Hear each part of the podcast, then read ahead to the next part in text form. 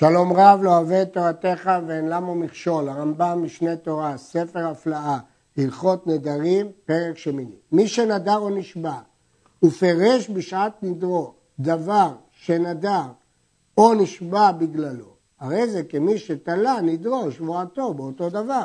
ואם לא נתקיים אותו דבר שנשבע בגללו, הרי זה מותר. כיוון שבשעת הנדר הוא הסביר למה הוא נודר, אומר הרמב"ם בפירוש המשנה, זה כאילו הוא נדר על תנאי, כי הוא הסביר למה הוא נודר, למה הוא נשבע. ולכן אם התנאי לא יתקיים, הנדר לא נדר והשבועה לא שבועה. כיצד? נדר או נשבע שאינו נושא אישה פלונית שאביה רע. הוא נימק את הנדר שלו בזה שאביה רע. או שני נכנס לבית זה שכלב רע בתוכו. למרות שהוא לא התנה, אבל ברור שהסיבה שהוא נדר לבית כי הכלב הרע בתוכו. מתו. או שעשה אב תשובה, הרי זה מותר. שזה כמי שנדע או נשבע שלא יישא אישה פלונית, שלא ייכנס לבית זה, אלא אם כן יסתלק הנזק. וכן כיוצא בזה. אנחנו מסבירים את הנדר והשבועה שלו, שכל מה שהוא נשבע שלא יישא אותה, כל עוד אבי הרע. או לא נכנס לבית הזה, כל עוד הכלב רע. ברגע שנסתלקה הסיבה, את זה הוא לא נדר, ולכן זה מותר. אבל הנודר או הנשבע שאינו נושא פלונית הכעורה ונמצאת נאה, שחורה ונמצאת לבנה, קצרה ונמצאת ארוכה. שאין אשתי נהנית לי שגנבה את כיסי ושהכת את בני ונודע שלא גנבה ולא הכת. הרי זה מותר מפני שהוא נדר טעות, והוא בכלל נדרש גגות שהם מותרים. ואין זה כתולה נדרו בדבר ולא נתקיים הדבר. שהרי הסיבה שבגלל נדר לא הייתה מצויה וטעות הייתה. המילה אבל יכולה פה להטעות. הרמב"ם לא משנה את ההלכה הזאת הקודמת בדין. גם בהלכה הזאת הנדר מתבטל. אז למה הוא אומר אבל? כי הסיבה היא שונה. בהלכה א', הסיבה היא שהוא תלה את זה בסיבה מסוימת. הסתלקה הסיבה, הסתלק התנאי. בהלכה ג', הסיבה היא שהוא טעה. הוא טעה בנתונים, ואם הוא טעה בנתונים זה נדר בטעות. נדר בטעות זה נדרי שגגות שהם בטלים לחלוטין. ולא עוד, אלא מי שראה אנשים מרחוק אוכלים תאנים שלו, ואמר להם, הרי הם עליכם קורבן. הוא כעס שהם אוכלים את התאנים שלו, והוא אמר, הם קורבן. כיוון שקרב עליהם והביט, והנה הם אביו ואחיו, הרי אלו מותרים. אבל מי שלא פירש הסיבה שהידרה בגלל, הוא לא אמר, בגלל שאתם אנשים זרים, הרי הם עליכם קורבן. הרי זה כמי שפירש, שהדבר מוכיח שלא אסר עליהם, מפני שהיה בדעתו שהם זרים, וכל כיוצא בזה. כל אחד הגיוני מבין שהסיבה שהוא נדר, כי הוא לא רצה שזרים יאכלו את יגיעו, אבל אביו או אחיו, ודאי שהוא לא היה נודר. למרות שזה דברים שבלב, הם בליבו ולב כל אדם. כל אדם ככה חושב. אז זה ברור שזה מה שהוא התכוון. מי שנדר או נשבע ונולד לו דבר שלא היה בליבו בשעת השבוע או בשעת הנדר, הרי זה אסור, עד שישאל החכם ויתיר את נדרו. אי אפשר להגיד שזה טעות, כי בכלל הוא לא חשב על המצב הזה. כיצד?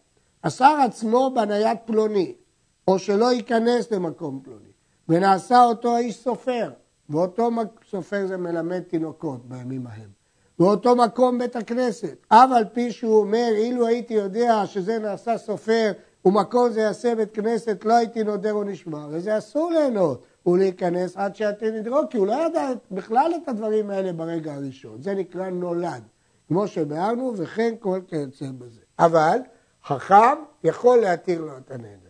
למדנו בפרקים הקודמים שיש ראשונים אומרים שרק בנולד מצוי חכם יכול להתיר לו את הנדר. אבל הרמב"ם לא חילק בין נולד מצוי לנולד לא מצוי. לעומת זאת הרמב"ם חילק חילוק אחר בין אם הוא אומר לא הייתי רוצה שזה יהיה בכלל, שזה נקרא נולד שאפשר להתיר. אבל אם היה אומר הייתי רוצה, זה לא נקרא נולד, כפי שביארנו באריכות בפרקים הקודמים. כל נדר שהותר מקצתו, הותר כולו, והוא הדין בשבועה. כיצד? ראה אנשים מרחוק אוכלים פירותיו, ואמר הרי הם עליכם קורבן, שהגיע אליהם והנה הם אביו ואנשים זרים. אמרנו שאביו מותר, כי ודאי שעליו הוא לא התכוון, אבל האחרים הוא כן התכוון עליהם. הואיל ואביו מותר, כולם מותרים. כיוון שהנדר התבטל מקצתו, התבטל כולו, כפי שכבר אמרנו, למדנו שלומדים את זה מפסוק ככל היוצא מפיו יעשה, אומר הר"ן, כל, דווקא אם כל הנדר מתקיים, אבל אם חלקו מתבטל, הכל מתבטל. ואפילו אמר, אילו הייתי יודע, הייתי אומר פלוני ופלוני אסורים ואביו מותר, הרי כולם מותרים, כי הוא לא אמר כך, הוא כלל את כולם בכלל אחד. כיוון שאחד מותר, כולם מותרים. אבל אם אמר כשהגיע עליהם, אילו הייתי יודע שאבי ביניכם, הייתי אומר כולכם אסורים חוץ מאביו, הרי כולם אסורים חוץ מאביו, שרגילה דעתו שלא איתי מקצת הנדר, אלא כמו שנדר היה נודר ומתנה על אביו. אם כשהוא ראה אותם, מיד הוא אמר, אילו הייתי יודע, הייתי מנסח שכולם אסורים חוץ מאביו, אז ברור שהוא התכוון, הוא גילה את דעתו, שככה הוא היה נודר ומתנה על אביו. מה שעקב במקרה הקודם, שהוא נדר על הכלל, ובא וראה את אביו, ואמר לאבי לא התכוונתי, אז ברור שכולם בטלים. אבל אם הוא אמר, אני הייתי מנסח את זה שאבי מותר והשאר אסורים, יוצא שהוא היה נודר כמו שהיה נודר, רק מתנה על אביו, במקרה כזה זה אסור. וכן האומר, היין קורבן עליי, מפני שהיין רע למעיים. הוא נימק את הנדר שלו. אמרו לו, והרי המיושן יפה למעיים, יין מיושן טוב למעיים. אם אמר, אילו הייתי יודע, לא הייתי נודר. אפילו אמר, אילו הייתי יודע, הייתי אומר, החדש אסור והישן מותר, מותר בישן וחדש. כי הנדר שהותר מקצתו, הותר כולו.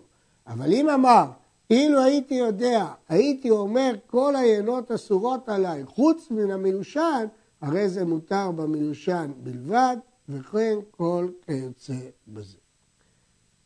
זאת אומרת, אם אביו בכלל לא נכנס בדבריו הראשונים, הנדר נשאר על כנו, חוץ מאביו, או חוץ מהמיושן, אז הנדר נשאר על כנו, כי הוא גילה דעתו שהוא היה נודר ורק מתנה על אביו. אבל אם הוא היה אומר, הייתי אומר, החדש אסור והישן מותר, אין דבר כזה. כי נדר שהותר מקצתו, הותר כולו. נוסיף באור של הכסף משנה. אומר הכסף משנה, במקרה השני הנודר לא משנה את דבריו הראשונים, הוא משאיר אותם על כנם, אלא מוסיף חוץ מאבי. פירוש הדברים שאביו כלל לא נכנס בדבריו הראשונים. באופן כזה הנדר נשאר על כנו. אבל במקרה השני הוא לא משאיר, הוא משנה, במקום כולכם הוא אומר פלוני ופלוני. אז אם כן, כיוון שהוא היה משנה את כל לשון הנדר, הוא לא רק היה מוסיף חוץ, הנדר לא חל. ועדיין החילוק הזה הוא דק בין שני המקרים. כל הנודר או הנשבע רואים דברים שבגללם נשבע או נדר ולומדים מהם לאיזה דבר נתכוון והולכים אחר העניין, התוכן, לא אחר כל משמע הדיבור, לא מדייקים את המילים בלבד, אלא מבינים את התוכן. כיצד? היה טעון מסע של צמר או של פשתים, והזיע, והיה רחוק קשה, ונשבע או נדר שלא יעלה עליו צמר ופשתים לעולם. הרי זה, אסור, הרי זה מותר ללבוש בגדי צמר או פשתים ולכסותם, ואינו אסור אלא להפשילם לאחוריו. כי ברור מתוכן המקרה שזה מה שהוא רצה לנדור. לא שהוא בכלל לא רוצה ללבוש בגד צמר ופשתים, הוא לא רוצה להזיע. היה לבוש בגד צמר ויצטרך בלבישתו, ונשבע או נדר שלא יעלה עליו צמר לעולם, אסור ללבוש. כי כאן הלבוש הפריע לו, ואת זה הוא נדע. הוא מותר לטעון עליו, כי זה לא הפריע לו. הוא מותר להתכסות בגזי צמר, שלא נתכוון את זה, אלא בגד צמר וכן כל כזה צמר. כלומר, למרות שבשני המקרים הוא אמר אותו לשון, אנחנו מנתחים מדוע הוא אמר. במקרה הראשון, היו עליו מסע של צמר, זה מה שהפריע לו. לא הפריע לו הלבישה. במקרה השני הוא הלבוש, אז מה שהפריע לו זה הלבישה, לא שהוא נושא מסור. אז תמיד צריך לנתח את המקרה. וזה לא נקרא דברים שבלב, זה ההקשר של הדיבור, זה לא דברים שבלב. היו מבקשים ממנו שיישא קרובתו, והוא ממאן, והפצירו בו. הוא לא יכול להיחלץ מהלחץ שלהם. ונדר או נשבע שלא תענה בו לעולם. וכן המגרש את אשתו ונשבע או נדר שלא תענה בו לעולם. הרי אלו מותרות ליהנות לו, שאין כוונתו אלא לשמישות. למרות שבפיו הוא אמר הנאה, אבל תוכן העניין מראה שמשהו התכוון שהוא לא יתחתן איתה, לא שסתם איסורי הנאה שלא תשתה ממנו כוס מים. וכן הקורא לחברו שישרוד אצלו, הוא מאין. ונשבע או נדר שלא ייכנס לביתו ולא ישתה לו טיפת צונן. הרי זה מותר להיכנס לביתו ולשתות לו צונן.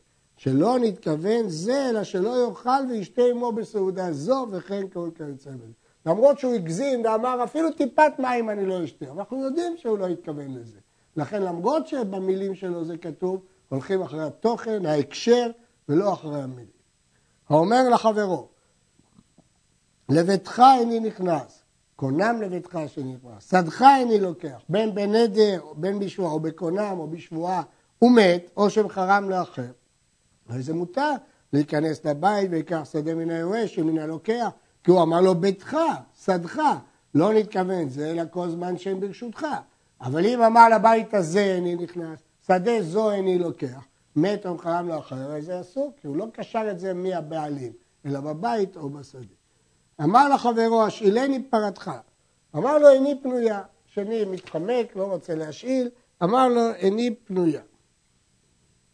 נשבע או נדר, הוא כעס, ונשבע ונדר, שדי אני חורש בה לעולם. אם היה דרכו לחרוש בידו, הוא אסור, וכל אדם מותרים לחרוש. ואם אין דרכו לחרוש בידו, הוא וכל אדם אסורים, וכן כל כיוצא בדברים אלו. אם הוא זה שחורש בדרך כלל, אז הוא נדר על עצמו, אבל אחרים יכולים לחרוש. אבל אם אף פעם הוא לא חורש בעצמו, אלא פועלים חורשים לו, אז ברור שכשהוא נדר, הוא נדר על כולם, שאף אחד לא יחרוש את השדה שלו. מי שנשבע או נדר שיישא אישה, או שיקנה בית, או שיצא בשיירה, או יפרש בים, מהיבשה לים, אין מחייבים אותו לישא או לקנות או לצאת מיד, אלא עד שימצא דבר יגון לו. ומעשה באישה שנדרה שכל מי שיתבע אותה תינשא לו, וקפצו עליה בני אדם שאינם הגונים לה, אמרו חכמים, לא נתכוונה זו, אלא לכל מי שיתבע אותה מן ההגונים לה, וכן כל כיוצא בזה. גם זה שההלכה הזאת שייכת להלכות הקודמות, שהולכים אחרי התוכן וההקשר. וברור שהתכוונה רק אם איש הגון יתבע אותה, וגם מי שנדר לצאת לים, הוא התכוון כשהתאפשר לו, הוא לא התכוון מיד לצאת לים. המדיר את חברו שנשבע ואמר לו, שתבוא ותיטול לבניך קור אחד חיטים, או שתי חביות של יין, הרי זה יכול להתיר נדרו בלא שאלה לחכם. הוא אומר לו, כלום נתכוונת, אלא לכבדני. למה נדרת? כדי לכבד אותי שאתה מוכן לתת לבניי קור של חיטים. כבודי שלא אטול, הוא כבר הגיע אליי כבוד שנדרת בשבילי. זה יפה מאוד, אני רואה מתוך דבריך שאני איש חשוב עליך, זה מספיק, לא צריך בפועל לקיים את זה. לכן הנודר או הנשבע שאין אתה נהנה לי, אם אין אתה נותן לבני קור של חיטים או שתי חביות של יד, הרי זה יכול להתיר נדרו שלא בשאלת חכם, ויאמר, הריני כאילו התקבלתי והגיע לידי. הרי מה המטרה? המטרה היא שהוא יהיה שבע רצון, הוא יהיה מרוצה. הוא אומר, אני מחשיב את זה כאילו כבר קיבלתי. מה אכפת לי אם הוא קיבל בפועל או שהוא לא קיבל בפועל? עד כאן.